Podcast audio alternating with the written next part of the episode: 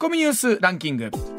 時事問題から芸能スポーツまで突っ込まずにはいられない注目ニュースを独自ランキングでご紹介します、はい、まずは第5位。大相撲九州場所は昨日千秋楽の取り組みが行われ前日に2場所連続6回目の優勝を決めた横綱照ノ富士が今年最後の一番で大関貴景勝を押し出して15勝とし初の全勝優勝を果たしました。いや昨日の貴景勝との一番はですね危ういところもあったんですがね、はい、しっかり最後勝ち切ってということなんですけど、うん、えー、この九州場所がありましてまた来年1月場所あったら今度来年3月は、うん、いよいよ大阪場所、はい、ね、この状況落ち着いててちゃんと来てくれるといいなと思いますね。すねはい、続いて第4位。女子ゴルフのツアー選手権リコーカップは昨日最終ラウンドが行われ賞金ランキングでトップに立っていた稲見萌寧が9位となって初の賞金女王に輝きました。稲見は今シーズン9勝を挙げて獲得額がおよそ2億5519万円となりました。まあ、あの古江選手と最後までね熾烈な賞金女王争いだったんですけれども、はい、22歳ですよ、ね、あの涙の賞金女王だったんですが、はい、あの去年がですねコロナの影響でツアーの数少なかったということもあって、はい、去年と今年合わせてということになりますが、えー、2億5519万円。あでもあのこのね22歳という若さでありながら、ずっと腰痛との戦いで、ね、もうなん歩くのも大変だったという状況もあるということなんですが。ね、考えてみると過酷なスポーツだなということも改めて感じますよね。はい、では続いていきましょう。続いて第3位。はい経営に関与していた会社の資金およそ1億円を着服したとして警視庁は元参院議員の山内俊夫容疑者を業務上横領容疑で逮捕したと発表しました。認否は明らかにしていません、はい、が、えー、口座から引き出された資金は他にもあり被害はおよそ2億3000万円に上るとみられています。あの今日の日経新聞にも詳しく記事が出てたんですけれども、えー、まあ、議員を引退した後はですね、はい。えー、まあ、いろんな不動産の中で取引を持ちかけて、まあ、手数料を取るというね、お仕事なんですがこれがまあブローカーのような仕事にもなっていたんじゃないかということもありますし、はい、特にこのまあえー、格納庫の土地というのはこれこの土地をめぐっても昔からねいろんなことがあったということなので果たしてどういう構造だったのかということも含めてこの後どんなふうに操作していくかということですよね。はい、はい、続いて第2位は枝野幸男前代表の後継を決める立憲民主党の代表選が明日投開票されます朝日新聞社が党所属国会議員140人の支持動向を調査したところ泉健太政調会長が40人近い支持を集め先行していることが分かりました。ただ地方議員党員らによる投票を含めても過半数に届く見通しは立っておらず上位2人による決選投票となる公算が大きくなっています。ツッコミ。さあこの後ですね高橋さんに、えー、このニュースもちろんそうですし、はい、あと日本維新の会の代表松井さんが、えー、代表続投決定ということでございまして、はい、えー、そのあたりのお話も含めて聞いていきたいと思います。はい、続いて1位は新型コロナウイルスの新たな変異株オミクロン株の感染がヨーロッパを中心に急拡大していて各国は渡航制限の動きを拡大するなど警戒態勢に入っています日本政府も指定施設での10日間待機などの水際対策強化の対象を昨日からアフリカ9カ国に増やしました、まあ、こういった変異株というのは、まあね、ウイルスの特性上どうしても出てくるんでしょうけれども、まあ、出てきた時にどういった形でこの毎毎回そうなんですが水際でどう抑えるか、ね、先ほども話しましたけれどもやっぱりこの手のものってすり抜けて各国で入ってくる。ね。まあ、本当年末ムードのところにね、えー、水を差すような形になってるんですけれども今後どうなっていくのかというのは注目していきたいと思います。はい、はい、ではコマーシャルなどいよいよ高橋洋一先生の登場でございます。上泉雄一のエーナー MBS ラジオがお送りしています。さあここからはですね数量政策学者の高橋洋一さんとお電話つながっています。高橋さんおはようございます。おはようございます。どうぞ今週もよろしくお願いいたします。はいよろしくお願いします。はい。まずはこちらからですさあ10万円給付に事務経費1200億円かかる？という話です。さあ18歳以下への10万円相当の給付について野党側が財務省から聞いた話として現金とクーポンに分けて給付することで事務的な経費が、えー、現金で一括給付するのに比べておよそ900億円高い1200億円になることを明らかにしました。一方鈴木財務大臣はいくらかかるのかまだ聞いていない給付金はいずれ適切に執行されると思っていると述べていますということなんですが、高橋さん。あの、ま、うんという高橋さんの笑い声からスタートしましたが、はい、この笑いはどういったところなんでしょうか？ううそ, それは、一回であの5万円あ10万円現金で配るのと、はい、あの分けるのと、分けてね、はい、それであとはクーポンですからね、クーポンの印刷とかそういうのがあるから、当然わ5万円5万円に分けたら余計にお金かの当たり前、まあ、当たり前ですけどね。そんなずっと前から当たり前だった話話ですけどね。あまあ、でも僕らも考えた、言われてみたがそうかなんですけど、うんはい、この事務経費が、えー、その300億から1200億というこの金額の、まあ大小も含めてね、ピンとこないところもあるんですけど、あいやそ そうですか、そうそれは奥のあのお金ってピンとこないんでしょうけどね、えっ、とでもねあの多分ね、えっ、とあのどっかあのラジオ局でも、うん、どこでもそうですけどね、イベントやったらね、結構ね、事務経費かかるでしょ。かかりますよね。それとそれと一緒ですよ、はっきり言えば。うん、まあ、どうですか、高橋さん、これはそらそんなもんやろうということですか？あ、それは、あの、経費がか、このくらいかかるっていうのは、それはそんなもんです。うん。そそんなもんですけどね、あの、えでも10万円1回に1回にすればね、もっと簡単でしょって。で、で、この事務ってそもそも地方、あの、地方の、事務、あの、時事事務ってね、地方の、あの、仕事なんですよね。はい、はい。うん、だから、あの、それで人にやらすっていうのはお金がかかるから、はっきり言ってめ、めんどくさいでしょうね、これ、ね。そうですよね。だからまあどの形で届くのがね一番いいのかということなんですけど、あの高橋さんまあでも最終的にはね、うんうん、あの時事事務っていうのはね、あの、勝手にできるんでね、あの、多分ね、あの、どんなやり方でも多分いいっていうのが答えなんですけどね。うん。あの、例えばね、高橋さん、前、商品券のようなものの場合ね、例えば間違っって届いた場合他人がまあまあ使ってしまうかそれもあるということなんですよね。いやクーポンって最悪ですよですから。うん。なんか先週お話しいただいたのは、はい、えー、政府の小切手だとすると、はい、そこは名前とかに紐づいているので、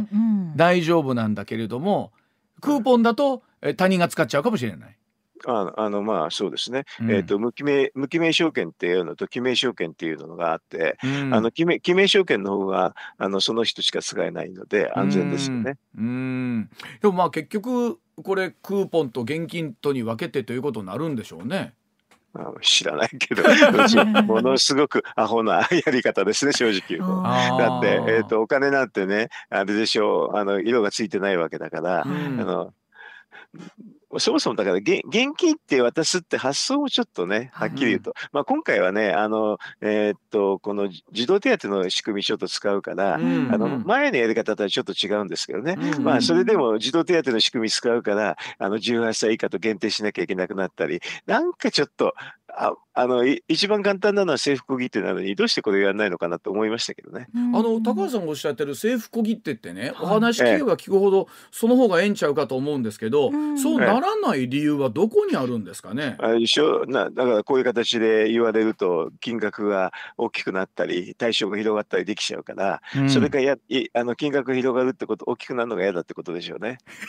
たくさんの人に渡るようになる仕組みができてしまったってことが。あそれなんですよね。あのそれだってあの去年の時もそういう議論あったんですよね。うんうん、やっぱりあの財務省の方はこうやって私物賃のやり方をして、うん、でもまああの去年は安倍政権だったから、うん、まああの、えー、広く国民って言えたんですけどね、うんうん、今回は岸田政権だからそれも言えないから財務省の言うがままっていう形でこういう形になったと思いますよ。え何じゃあこんだけ事務手数料もかかるしこんだけ手間大変やからほら、はい、やっぱり皆さんにお金配るのって大変でしょって言いたいってことですかこれは。言いたいっていうか、うん、なんかあれですね。あの非常にあの政策としてあのレベルの低い政策をしてるってことですね。うん、18歳以下にとどめておきたいっていう意図があるとどめておきたいって、だから全体の予算額は先に設定しちゃって、18歳以下にとどめると2兆円で終わっちゃうんですよね。うん、これ、国民に広げると12兆円になっちゃうから、そこがもう一番最初、あの施行の最初のスタートでね、うん、あのそれでとにかく縮めたい、縮めて、うん、あのやりたい、でも、まあ、公明党との協議の中で、あのまあなんか5万円、5万円ってなっちゃったっていうことで、なっちゃったのは本当、その時にこういう話って、その時言った方がいいんですよ。そうですよね。そういうふうになったり、なったら、こういうふうにあの、あの、これで簡単にね、役人でしたら、財務省役人でしたらね、ほとんど即答できるぐらいの簡単な話なんですよね、これは。だから、その時に、あの、決まる時に言えばよかったのに言えなかったっていうので、今、今頃出てきたんじゃないですか。うん。あの、本当に例えば困ってる人がいるんだら、一日も早くっていうね、ことにもなってくるんですけれども、これ、実際いつ頃の作業になるのかとなりますよね、こうなるとね。えっとね、クーポンはすごく遅遅遅あの、遅れるはずです。うん、だって、あの、クーポンを新しく作んなきゃいけないでしょ。う。ね。だから、あの、印刷とかすごく時間かかるはずそうですでも、うん、まあ、最初の児童手当の方は今のある仕組みなんでね、それで、あの、数を限定したから、あの、18歳以下で限定したんで、これは、まあ、そんなには時間かかんないと思いますけどね。で、まあ、とりあえず、じゃあ、最初、その、現金なるものが5万円やってきて、はい、その後、クーポンがね、来年の春頃めどには配りたいって言ったら、えー、なんかその効果としてどれぐらいあるのかなとも思いますよよね。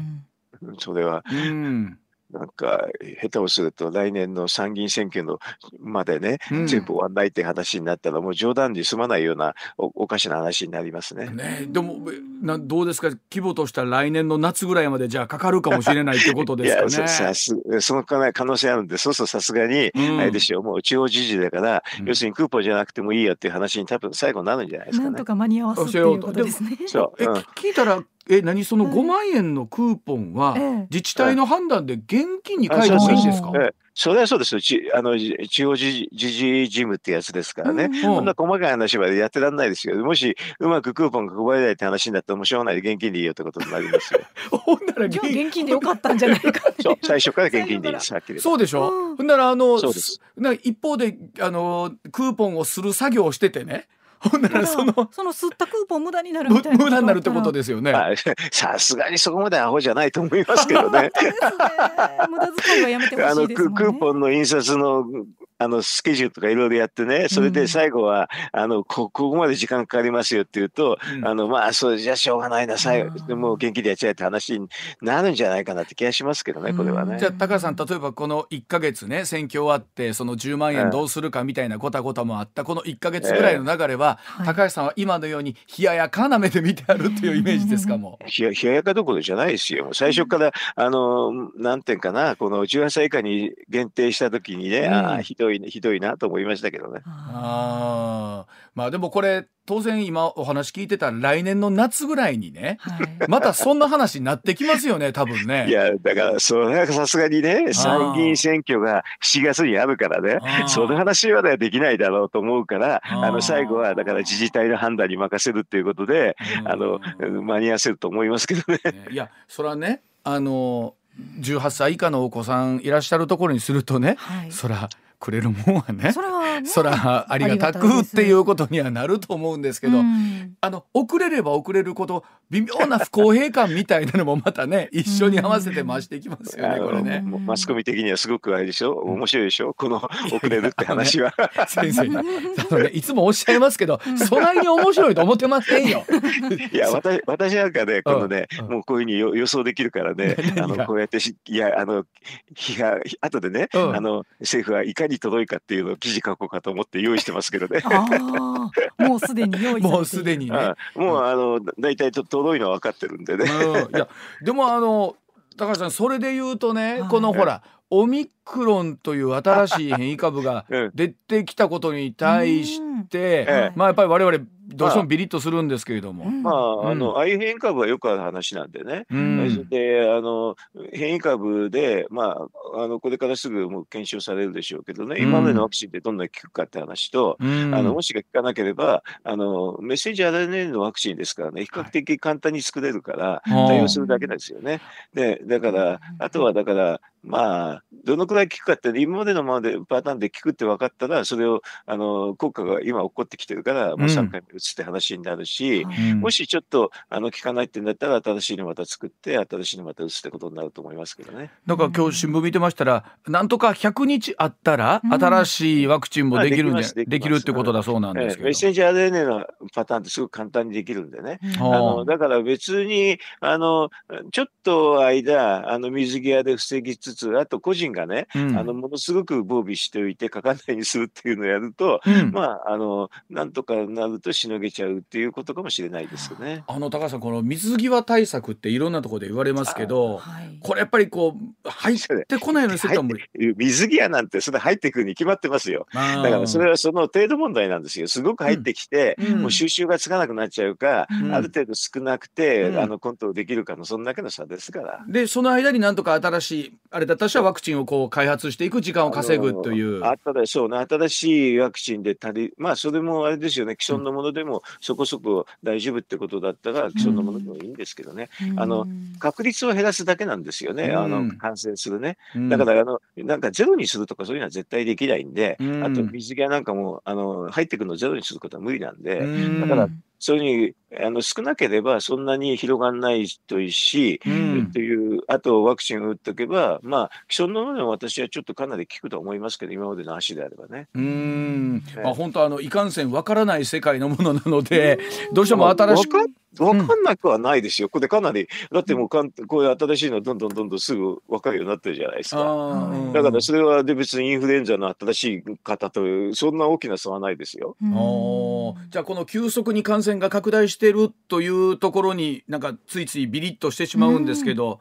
まあワクチン打ってれば今でもあれでしょ、うあの要するにインフルエンザと大差ないですからね、うんうん、だからそういうふうに思ったらインフルエンザのいつも新しいタイプって出るじゃないですか。うんうんうんうん、うん、それとすごく大きな差はないですよ。ね、あのなんていうんですか？ついついねこう、はい、おそらくこれ日本で最初に確認されたみたいな記事が今後出てくるとですよ。はい、多分多分それはニュースにした方がいいと思いますよ。みんなで。う。ん、ねこれはやっぱニュースになりますよね。そうなります。はい、でなるとやっぱりこう我々うんと思ってしまうところがあるんですが、うん、でもちょっと振り返ってインフルエンザの新しいタイプと大きな差がないと思えば、うん、まああのそれはそんなレベルでしょ？わかります。あのということは自分たちでどう防衛しながら時間を稼いで、広げないようにするかということなんです、ね、だって、うん、あの3密を防げばだって今インフルエンザほとんどかかんないじゃないですか。ね今ね今のところ落ち着いてますもんね。ワクチン打ちましたけど。ねはいわかりました、はい、では続いていきましょう続いてこちらでございます。さあ6時34分になります。続いての話題こちらでございます。さあ日本維新の会松井代表が続投と。そして立憲民主党代表選、明日というところでございます。さあ日本維新の会27日党の規約に基づきまして新しい代表を決める代表選の実施に関して臨時党大会開きました。え国会議員や地方議員などおよそ500人を対象にインターネットを通じた電子投票投票を行いまして開票の結果代表選が見送られることになりまして松井代表の続投決まりました。また、えー、立憲民主党の代表選明日投開票行われますということなんですがさあまずはあ高橋さん松井代表が続投決まりました。これれに対してはいかがでしょうか？うん、うん、あの誰も出る人いなかったってことですね。ね契約上出る人いないと続投ってことになっちゃうんだけど、はい、松井さん自身がそんな長くやるつもりがないからあのだからとりあえずって話じゃないですかね。2023年のね任期までというようなことをおっしゃってますけれども、えー、だからそんなに長いことやることあの本人も希望してないんでしょうからね、うん、早く新しい人が出てこないと、と思いますけどね。うん、あの、どうなんですか？今回まああ第3党という形にもなるんでしょうか。か、えー、票数というかね議席数一気に伸ばしましたけれども、日本維新の会まあどうですね？今後いかに全国に統制が広がっていくかということになってくるかと思いますが。うん、そうですね。えー、あの特に東京ですよね。うん。実際どうなんですか高橋さん東京での改めて維新の会の。東京は今あれですよね。あのちょうどぽっかり穴が開いてる状態だと思いますよ。うん。あの小池さんっていうがと思ってたら意外にあの、まあ、小池さんのところは伸びてないんで伸びてないんで、はいはい、だからなんか本当に東京は空いててこれを、えーと、維新が取るのか、うん、まあ、立憲あが取るのか、自民が取るのかっていうそういう形だと思いますけどね。うん、あのどうしてもやっぱり日本維新の会って大阪維新の会からの流れでね大阪の政党というイメージが東京の方は持ってんのかなと思うんですでもうんそれはそうですけどね、あのでもあの大阪以外のところもだんだんだんだん広がりつつありますよね、あの関西の方はね。だから東京もあのちょっとずつ広がりつつあるって気がしますけどね。存在感は増してるんですか？そうですね、存在感は増してますね。あの特にあの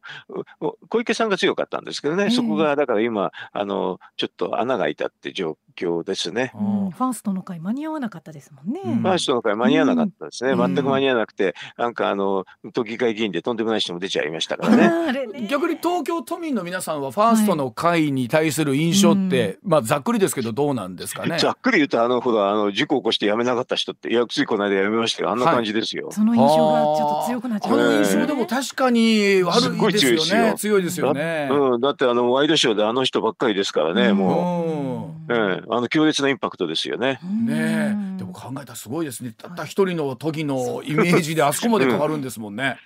私は地元だったんで特にそういうに感じてるかもしれませんけどね。まあそうでしょうね。やっぱり地元では結構もう連日あの話題だったりしてたんですか？もうあの方地元の人じゃないんでね。あのみんなボロクソに言ってましたよ。ボロクソにボロクソ。さんもねご立腹でしたもんね。もね。まあ考えてみたら来年の夏の参議院がもう言うてる間にやってきますからねこれ。そうですよ、うん、年明けちゃってあれやれって言ってすぐあっという間ですよもうね。で、そこに対して立憲民主党の総裁選が、はい、まあ明日ということになりますけれども、はい、ええー、高橋さんはこのあごめんなさい代表選どういうふうにご覧になってます？いや正直言うと名前知らないっていう感じですね。あの、ね、知ってる人一人しかいなくてあとだからなかなかニュースにできないんじゃないですかね。いや確かに。であの党首討論あ候補者の討論会もあるんですけれども、盛り盛り上がってるんだか盛り上がってないんだかっていう感じですもんね。全然だってそもそも名前知らないってやつですからね。あのやっぱ不思議なもんですね。名前が知ってるか知ってないかっていうのはどっちが名前を大きくするのかなんですけどこういうのを経てね高橋さん、名前が知られていくようになるのか。まあ、そういう時もあるでしょうけどね、でも全然盛り上がらないから知らないまま終わっちゃうんじゃない知らないまま、なかなかでも立憲民主党も独自色をどう出していくのか。まあね、あの、えっ、ー、と、共産党とね、選挙協力しちゃった段階で結構終わってるんですよね。そうですよね。これ夏の参議院選挙またこれどうするかって話になるとは思うんですけども。うんと共産党はまた選挙協力したいって言ってるんでね、もうとにかく共産党は多分抱きつくんですけどね、うんうん、あのあの抱きつき戦法にあったら、ほとんどの政党はアウトになってるんですよね、過去の歴史は。でも、まあ、なんとかその、なんでしょう、野党共闘をして、はい、え戦っていかないと。えー、そそれ無理だと思いますよね。まああのね小選挙区が多いと野党共闘は時々成果上げるように見えるんですけどね、はいはい、あの全体的な票はかなり減らしましたんでね今回。ね、まあまた参議院は選挙の仕組み変わりますからね。えー、だから参議院の方があのなんていうかな小選挙区がそこそこそこあるから、あのううまくやればっていう気持ちがあるああのちょっとね、えっと野党共闘の人にあるらしいんですけど、でもさすがに共産党と組んだら終わりでしょっていうのは有権者は分かってますけどね。まあそのあたりねあのおそらく立憲民主党の中でも、はい、賛否が分かれるところだとは思うんですけども、はい、ほんならえー、別れたらどうやっていうとそんなわけにもいかない国民民主党ともくっつかないしね。ね 国民民主党ははっきりしてもあの、もう独自路線行ってるんで、ででも、まあ、今度の立憲民主の人、国民民主に引きずられたら、これはこれでね、また変な話だし、共産党に引きずられても変な風になるしって感じで、もうどどどっちに転んでもまずいってパターンですね、今ね。あの国民民主党の方はですよ、ちょっとずつちょっとずつ、はい、日本維新の会とこう寄り添ってってですね、今度はそっちの方がなんかかなり一緒になっていくんじゃないかというイメージがありますよね。はいまあ、あのね、えー、っと、今回のガソリン税の法案なんかも出すし、うん、結構まともな政策が、うん、あまあ、今、自民党がひどいからね、結構、うん、あの楽なんですけどね、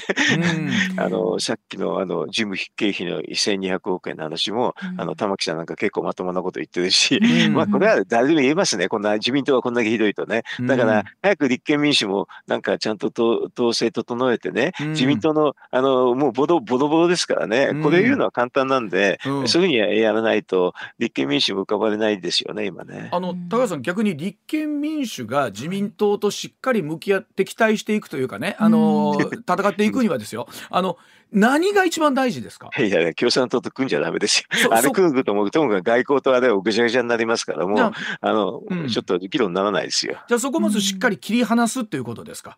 切り離さい、切り離しするのがまず、あの、えー、第一種ですけどね。はい、はい、うん。でも、これができてないんですね、今ね。まあ、仮にですよ、まあ、今後どういう形になるか、切り離せたとして、じゃあ、あと京都しませんということになったとして、次に大事なことって何ですかね？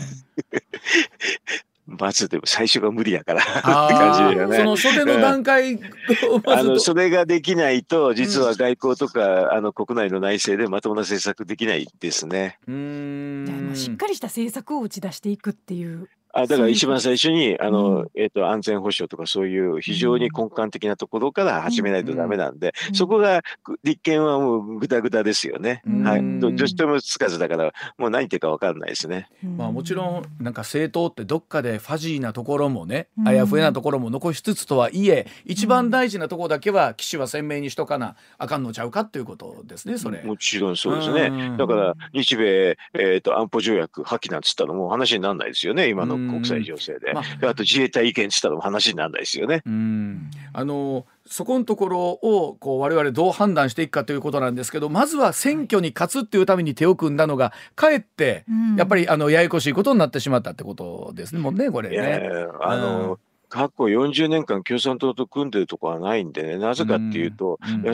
やっぱり、まあ、根本が違いすぎるから、ちょっと議論な,、ななかなか無理なんですよね、うん、でもそれをちょっとやっちゃったのが、あの枝野さんだったんで、うん、もう多分あの普通の政党の歴史を知ってる人から見ても大失敗でしょうね。うん。まあ、おそらくまたこの参議院選挙を経て、はい。ね、形はまた変わっていくんでしょうけれども、なかなか立憲民主党も今上がり目がね難しいとこありますもんね今の状況で見るとね。そうですね。あのね代表も名前がわかんないしっていう感じでね。まあおそらく立憲民主党とするとなんとかこの代表選もいろんなところで取り上げることによって、この4人の名前をね次のリーダーとして出したいんでしょうけども。うんなるほど、えー、ちょっとむず難しいですね今はね。はいはいわかりました。はい、さあそれではあコマーシャルの後さらにもう少し高橋さんにお話を聞いてまいりたいと思います。上泉雄一のエーナー MBS ラジオがお送りしています。さあ上泉雄一のエーナー月曜日。時刻6時52分になります、え、引き続き高橋洋一さんとお話し続けていきましょう。続いてこちらでございます。特定技能2号の在留期限をなくすのは事実上の移民制度という話でございます、えー、外国人在留資格特定技能について政府は事実上在留期限をなくす方向で調整を始めています。これによりまして特定技能2号の対象となった外国人は長い期間日本で働くことができましてまた家族も日本で暮らすことが認められます。政府はこれまで移民政策は取らないとの方針を示してきましたが今回の変更は事実上の移民政策ではないかという指摘が出ています。高橋さん、はい、えー、この問題について高橋さんまずは手続き上の不備のお話をしてらっしゃいますそうですね。はい、あのこれはあのもうちょっと選挙できちんと言わなきゃダメですね。うんうんうん。えーと、自民党の中であの政策バンクって言って、まあ、公約集があって、すごく分厚いやつですけどね、私あの、まあ、仕事柄上、それはいつも読んでますけれど、うん、あのちょっとどこにあったか分かんなかったんで、もう一回見直したんですけどね、はい、ちょっとわ、はっきりは書いてないですね。あえー、本来ならこれはしっかり選挙で、えー、戦って、えー、公言して喋らなきゃいけないテーマだと。そうだそうでしょう。うん、あの要するにこのこの話についていろんな意見があるんですよね。うん。うん、あの要はあの産業界の人から見ると、はい、あのまあ、経営者から見るとあの安い賃金で労働力っていう話ですよね、うん、そのために一番手っ取り早いのがこれでこのやり方ですからね、うん。うん。うん、でもやっぱりあの労働者の方から見たら、えーと、もうちょっと賃金上がってくんないと困るっていう話もありますよね、うん、だからこれであの実は、えーと、23年前かなちょっと一部入れた時に、あのそれをあのちょっといろいろ追跡調査とかいろいろやってみると、あの実際賃金あの入れた業種ほど賃金が上がってないんですよね。だからこれ賃金上がらなくなるっていうのはもう明々白々なんですけどね、まあ、もちろんそれがためにあの経営者の方はあの労働力安い労働力として入れたいってことですからね、でもそれだとあれでしょう賃金上げようっていう岸田政権の大きな方針とも反しますよね。ねだからそうこういうふうな話ってやっぱりちょっとあのいろんな人立場で意見が分かれるんで、選挙ではっきり言わないとダメですよね。あの特にやっぱり今回の衆議院選挙の場合大きな争点はもうちょっと別のところにね あったところもあってなかなか表に出てこなかったですもんね。あでも、ね、政策バンクにきちんと書いてあれば私もね、うん、あのそれはあのあ書いてあったって言いますけれど、うん、読まなかった人が悪いんだって言っちゃいますけどね、うん、でもはっきり書いてないですよこれ。これであの高橋さん労働人口がこここから先ね、えー、やっぱりこう増えていくというのは難しいという中でどうしてもこの話って出てきますよね。あのそうですかね、うん、えーと、別に労働人口が増えないときには、うん、あのえーと、やりくりすれば結構賃金上がるしあと機械化っていうやり方もあるんですよね。うんうんうん、こういうふうな形で入れると機械化の方の話はほとんどあのなくなりますからね。だから本当言うと政策として、うん、あのまああのもともとこの技能研修自体が労働じゃないって位置づけになってて、うん、えっ、とまあ、あのちょっと前に一応労働って形にしたんですけどね、だからじ、でも実際の運営上はやっぱりね、ほとんど労働じゃないって扱いになってるんでね、うん、そこはやっぱり建築林ですよね。もともとはこう日本でいろんな技能をじ、えー、獲得して、えー、元の国に戻ってっていうところがベースのところだったんですけど。あれベ、ベースっていうか、あれがほとんど建前だって、嘘だったんですけどね。うん、嘘だったそりゃそうですよ。うん、安く安い労働力に決まってますからね。だからそういうふうな制度っていうのを早く直して、どちらかというと、その、まあ、移民法っていうのがいろんな国にあってね、うん、えっ、と、要するにこういうふうな労働力を受けるときには、労働の状況とかそういうので判断するっていうのが普通のやり方なんで、うん、早くそこに行かないで、行か行く前にこういう制度、